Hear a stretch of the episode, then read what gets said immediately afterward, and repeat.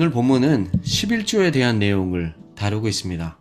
11조에 대한 문제는 고대 이스라엘에서만 뿐만이 아니라 현대 기독교에도 중요한 이슈가 되고 있죠. 물론 다른 모세오경에 11조에 대한 내용이 여러 번 등장하지만 신명기에서는 다른 어떤 구절보다도 11조를 중요하게 다루고 있습니다.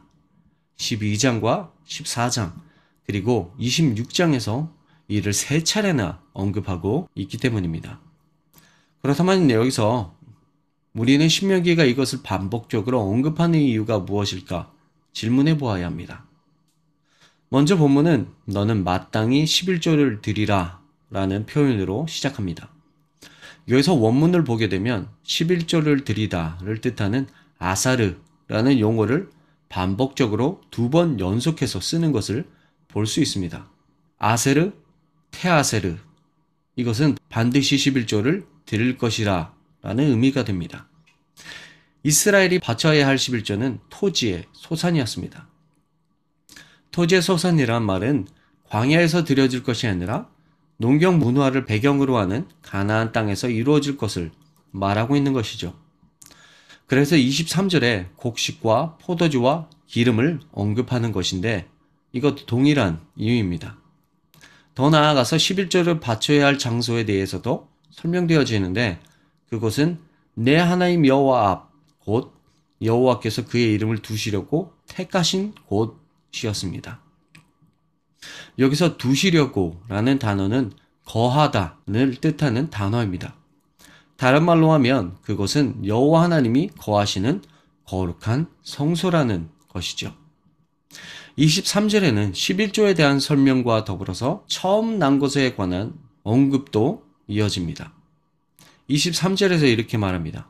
내 곡식과 포도주와 기름의 11조를 먹으며 또 내 소와 양의 처음 난 것을 먹고 즉 곡식과 포도주와 기름의 11조와 소와 양의 처음 난 것을 동일하게 다루고 있는 것입니다. 특별히 여기서는 단순히 11조를 드리라는 명령뿐만이 아니라 11조와 처음 난 것을 여호와가 택하신 성소에서 먹으라고 명하고 있습니다.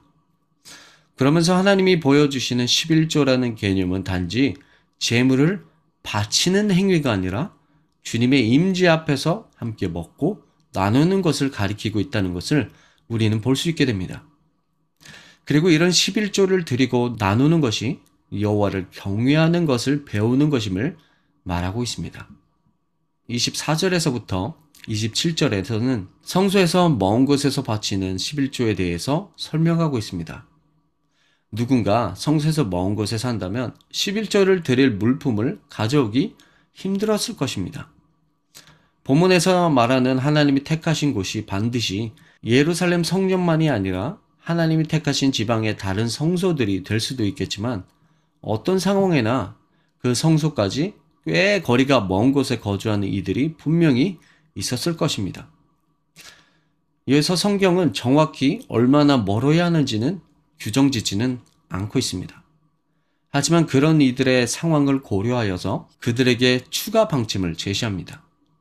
먼저 그들은 자신의 11조를 팔아 은전으로 바꾸어 주머니에 잘 싸서 여호와가 택하신 성소에 올라가야 합니다. 거기서 그 돈으로 원하는 모든 것을 구입해서 11조의 축복에 함께 참여할 수 있었습니다. 소나 양, 염소, 포도주 등을 11조 물품으로 구입해서 가족과 더불어 마음껏 즐길 수 있었던 것입니다. 그리고 더 나아가 27절에서는 이 11조의 만찬의 자리에 가족들만이 아니라 레위인들을 초대할 것을 명령하고 있습니다.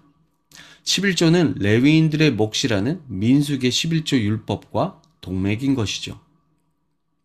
이후 28절과 29절에서는 11조의 좀더 특별한 용도를 서술하고 있습니다. 매 3년째마다 드려지는 11조는 내 성읍에 저장해야 한다고 설명하고 있는데 이것으로 레위인뿐만이 아니라 사회의 약자들이었던 이방인들과 고아와 과부를 먹일 것을 명령하고 있기 때문입니다. 그리고 그대로 행했을 때에 하나님이 그들에게 더 큰 축복을 내려주실 것이라고 약속하십니다. 오늘 본문을 통해 다시 돌아보게 되었던 11조에 대한 몇 가지 생각을 나눴으면 좋겠습니다. 먼저 저는 11조를 통해 신앙 교육을 보게 되었습니다. 먼저 11조는 내가 읽어온 농작물이나 가축들의 참된 주인이 누구인지 알리는 믿음의 선포입니다. 내가 씨앗을 뿌리고 물을 주며 수고할 수 있었지만 결국에 자라게 하셨던 분은 하나님이시라는 것을 인정하는 것입니다. 그렇게 우리가 얻은 모든 것을 다 주님의 은혜로 돌릴 수 있게 되는 것이죠. 또한 이 땅의 소유나 재물의 마음이 빼앗기지 아니하도록 지켜주는 믿음의 방패입니다. 11조는 단지 내 재산의 10분의 1을 말하는 게 아니라 가장 먼저의 것, 최고의 것을 뜻합니다. 그렇기에 11조를 통해 우리 삶의 우선순위를 분명히 할 수 있게 되는 것이죠. 하지만 본문에서 말하는 11조는 단지 개인적인 수준, 수준에서 머무는 게 아닙니다.